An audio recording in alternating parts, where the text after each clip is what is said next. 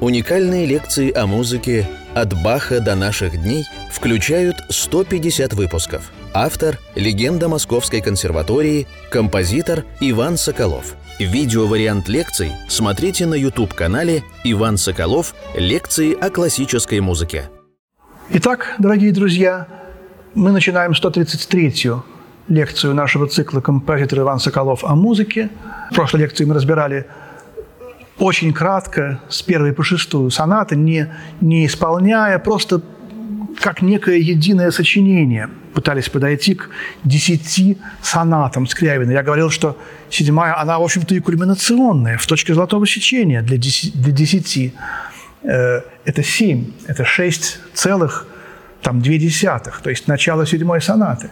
Вот я разобрал шестую вкратце, перелистнул страницу и увидел сочинение «Опус шестьдесят три», две пьесы. Я уже говорил в прошлой лекции, что он разбавляет, как бы перемежает эти большие сонаты одночастные, которые у него четные опусы, начиная с шестьдесят второго, шестьдесят два, шестьдесят четыре, шестьдесят шесть, шестьдесят восемь, семьдесят. А нечетные – это мелкие пьесы, которые совершенно не менее значительны, чем сонаты. Вот в этом очень характерная особенность Скрябина, что его мелочи порой оказываются более значительными, чем крупные вещи. Так же, как и э, вот симфонии, так сказать, первая, вторая, третья, э, и большие сочинения оркестровые поэмы «Экстаза», «Прометей» вдруг оказываются ничуть не более значительными, чем мелочи. Он же сам говорил, этюд опус сорок два номер пять более значителен, чем, чем третья симфония. Может быть, в, в порыве, так сказать, восторга перед этим сочинением, но я считаю, что здесь есть истина. И вот эти две очень коротенькие пьески, опус шестьдесят три, две поэмы «Маска» и «Странность». Тема маски. Мы вспоминаем Лермонтова, маскарад. Вообще, маска – это символ ночи, символ романтизма. Мы ночью прячем свое лицо, мы делаем абсолютно, так сказать, себя безликими перед этой некой вселенной. Мы открываем наше внутреннее лицо, внутреннюю сущность. Ну, вот, собственно, «Карнавал» Шумана – это тоже продолжение идеи маскарада. Вот. И Лермонтов, и Шуман, и очень много других примеров можно привести. Из-под таинственной холодной полумаски звучал мне голос твой, отрадный, как мечта. Светили мне пленительные глазки и улыбались лукавые уста. Желающие могут посмотреть правильный текст. Но в любом случае и у Блока мы найдем много очень о маске, даже душа и маска. Что начало происходить в конце девятнадцатого века?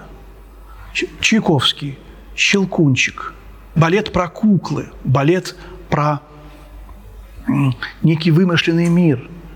Рахманинов, «Полишинель», Петрушка, клоун, паяц.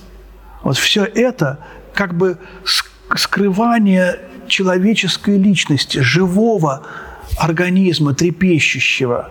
Это э, стиль модерн. Потом вот э, мир искусства, Бенуа, Лансере, Сомов. Картины, на которых очень часто изображался э, мир восемнадцатого века. Вот эти вот люди в париках. Все примерно одинаковые, безликие, как будто бы. Затем «Соловей», Стравинского, опера.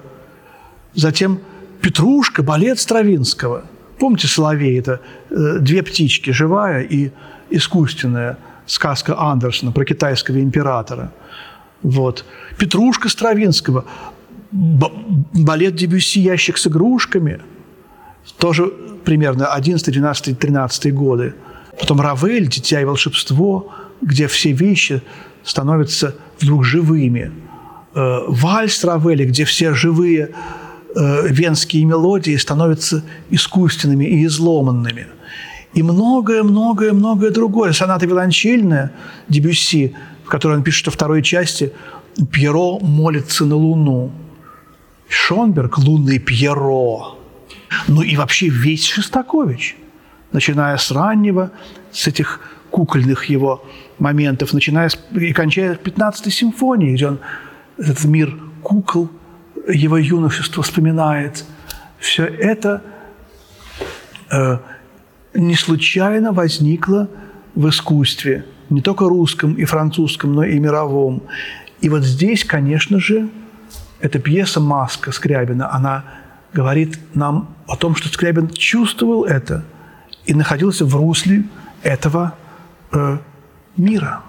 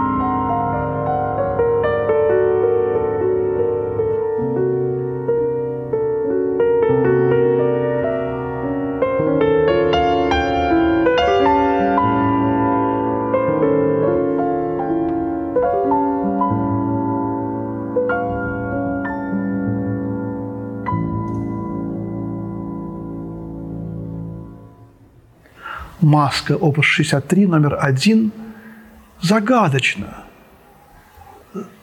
И это постоянная, это интонация вопроса, на которой одной единственной построена вся эта пьеса.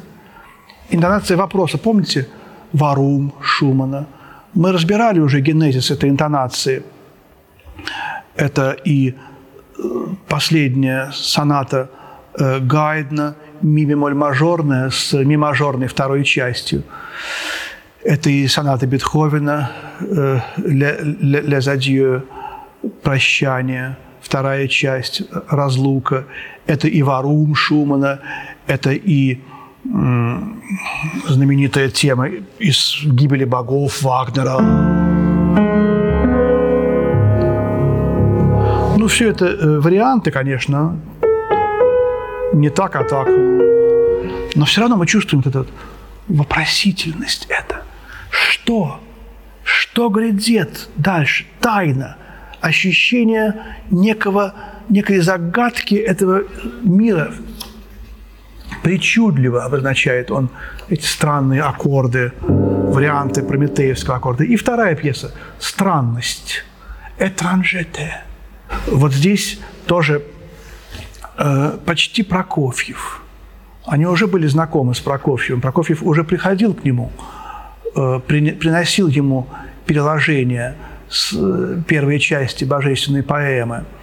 Но, конечно, музыки Прокофьева Скрябин абсолютно точно не знал, хотя уже было написано и «Наваждение», и, может быть, даже первый концерт десятого года он мог бы слышать в это время, но ему это не интересовало. Но вот эти вот пятьдесят шестой опус, который мы не разбирали, там была пьеса «Иронии», тоже новое что-то. А у Лядова уже была пьеса «Гримасы», абсолютно новая. У него, у Лядова, даже есть картинки, где он рисует этих странных гномиков, каких-то чертиков, которые у него являются в голове. У него пьеса «Баба-Яга» есть. И вот эта странность, послушайте, как она начинается.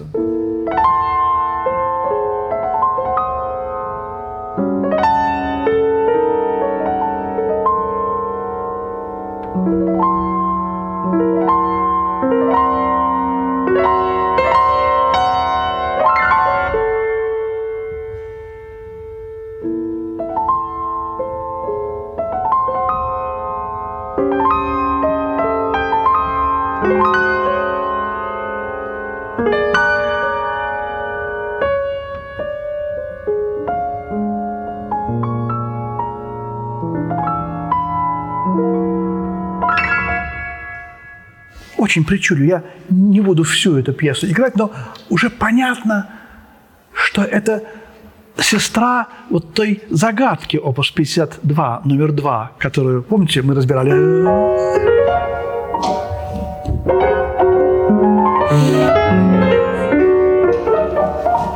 И улетел. Вот. Это уже мир вот этих вот неземных каких-то существ, которые окружали Скрябина.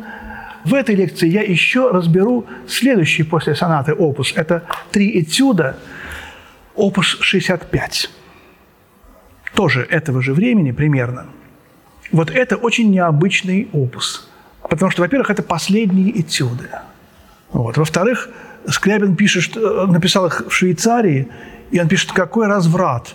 Я написал этюды в параллельных нонах, первый, в параллельных э, больших септимах, какой ужас, это второй, и окончательное падение в параллельных квинтах, третий этюд. Параллельные, параллельные квинты – это был синоним запрещенного, неумелого и плохого в музыке, ну, в такой в школярской, э, в школярской терминологии. Вот. Но, конечно, и в импрессионизме и в более позднем времени параллельные квинты совершенно вполне были возможны, и неоклассики их использовали, Хиндемит и так далее. Вот. И у Прокофьева есть уже, уже были в это время пьесы «Мазурка» в параллельных квартах, ничего страшного в этом нет. Но Скрябин осваивал это, и, конечно, вот мой друг Илюша Жуков, он замечательную мысль высказал о том, что э, эти параллелизмы, они уже предвосхищают не только орган, который был уже, потому что органный регистр брался, и там э, это, этот девятый обертон, большая нона, он высвечивался. Но это электронная музыка, которая еще и в помине не существовала. Какие-то очень были, правда, отдаленные уже проекты идеи, но если бы Скрябин дожил до электронной эпохи, до пятидесятых годов, что вполне не, не так уж совсем невозможно. семьдесят второго года рождения, он, если бы было девяносто лет, он застал бы пятидесятые годы. Уже время начально первых сочинений Штокхаузена и так далее. Он бы, я думаю, был бы рьяным адептом электронной музыки. Вот начало этого этюда в нонах. Вот это вот.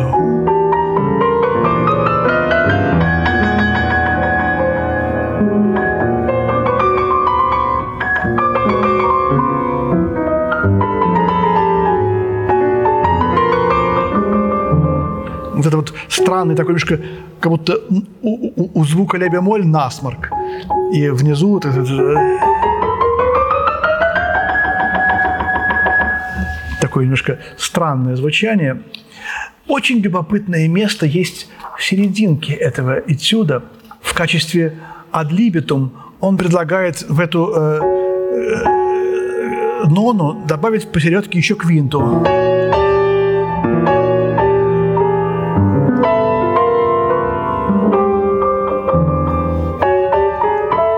И этим приемом воспользуется Мессиан в «Десятом взгляде» на младенца Иисуса, во «Взгляде духа радости».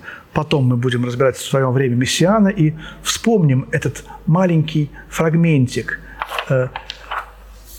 Потом тут будет еще тоже несколько вариантов таких с квинтами. Второй этюд медленный, мистический. И вот эти красоты этих пряных больших септим.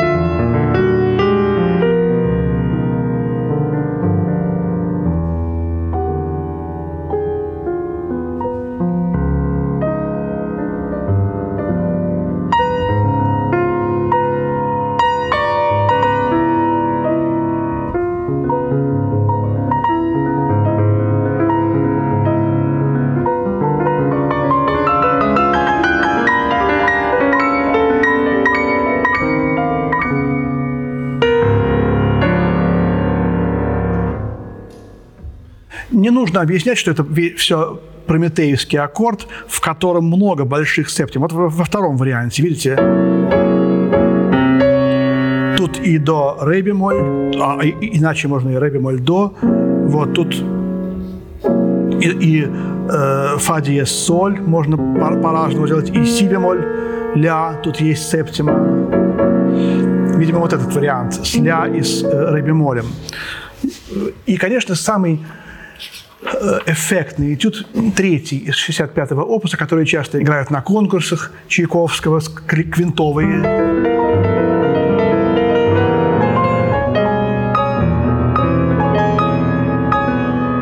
И вторая часть.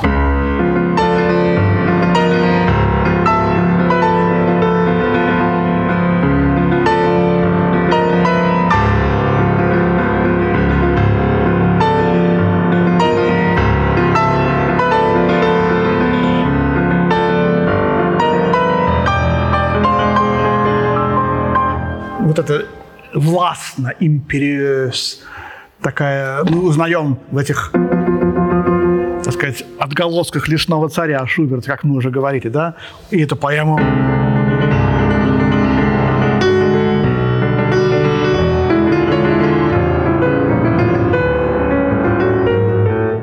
Вот, но интересен, интересно начало. Квинта, она тоже скрыта в э, прометеевском аккорде. Квинты, кварты. Это же все обращи, обратимые интервалы. И самое для меня смешное в этом этюде происходит в самом конце. Тут есть такое обозначение «сверкая», «светясь». Самые последние такты я их сыграю медленно. На левую руку обратите внимание.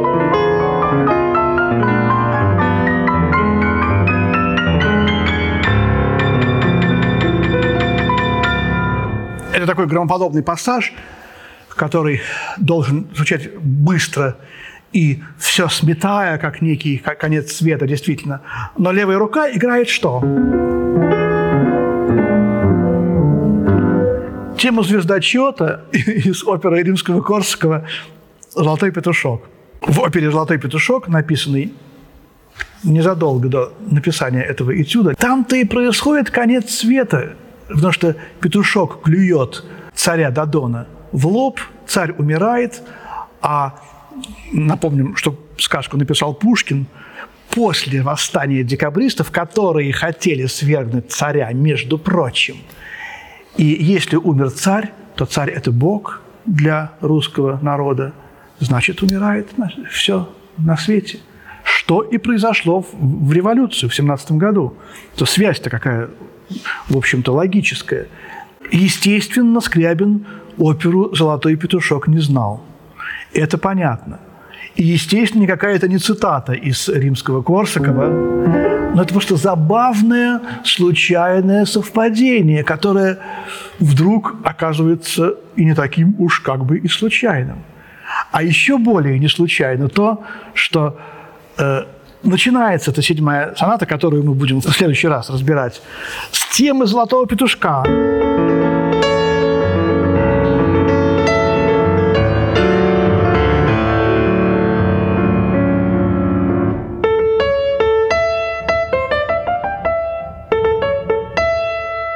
Петушок говорит «кикири-ку-ку, царствуй лежа на боку». А если что-то неблагополучно, «кикири-ку-ку, берегись, будь начеку». Вот два варианта этой темы, но начинаются они с одного и того же, с этого трезвучия. И Скрябин, конечно, волей и неволей, неволей, конечно, случайно, он взял и процитировал.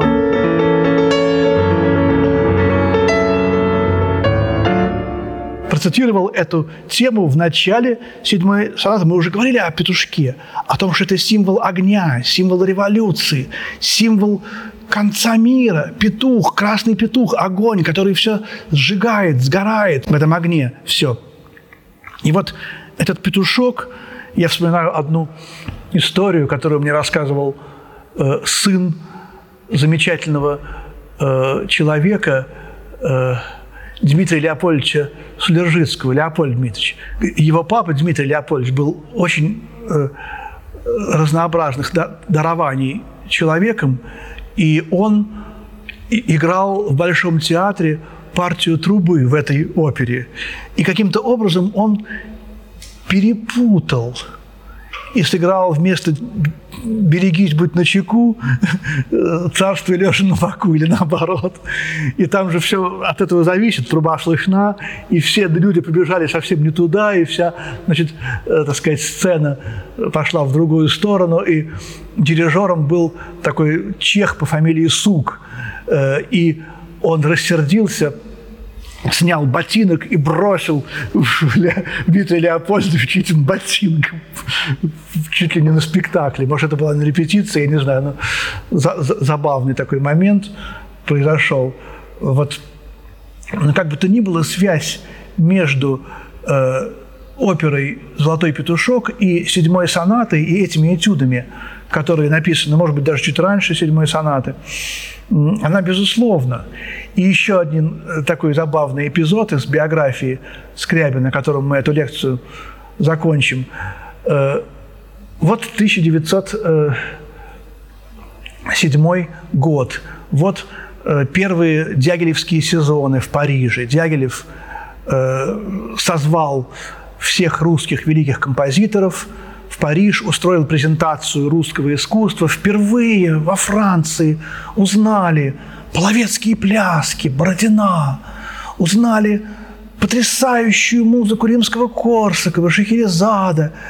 И сам Римский-Корсаков, его удалось вытянуть с невероятным трудом в Париж. Ведь э, революция тысяча девятьсот пятого года привела к тому, что многие музыканты эмигрировали, и, и Рахманинов жил в Дрездене, Скрябин уехал в Италию, Шаляпин, Горький тоже, и многие, Стравинский. И вот все они там собрались, и вот Скрябин приехал из Италии, все сидят за столом, Лядов, и все спрашивают Скрябина: ну а что вы делаете, Александр Николаевич? А я пишу «Мистерию», и начинается монолог, что все, значит, умрут от того, какая это будет прекрасная музыка, что все в едином порыве сольются. И в какой-то момент он увлекся, заговорился. И вообще все поймут, что я Бог. Произнес он в забытии, в восторге, самоупоении. Все: о-о-о-о-о, я, как уж так, прямо Бог. Он: да, да, ну, ну, конечно, конечно, конечно, я тут немножко дал лишнего. И, и такой раздался голос Анатолия Лядова, очень такого трезвого, и друга его, который знал, что он ему простит: батенька, какой же вы Бог! Вы просто-напросто петушок! И все засмеялись: петушок, да-да-да, петушок. И петушок-то уже был написан как раз. И, конечно, Скрябин забыл про это все и случайно процитировал в одиннадцатом году в «Седьмой сонате» своего петушка. Но, друзья, мы уже начинаем «Седьмую сонату», о которой мы поговорим в следующий раз. Спасибо и всего доброго.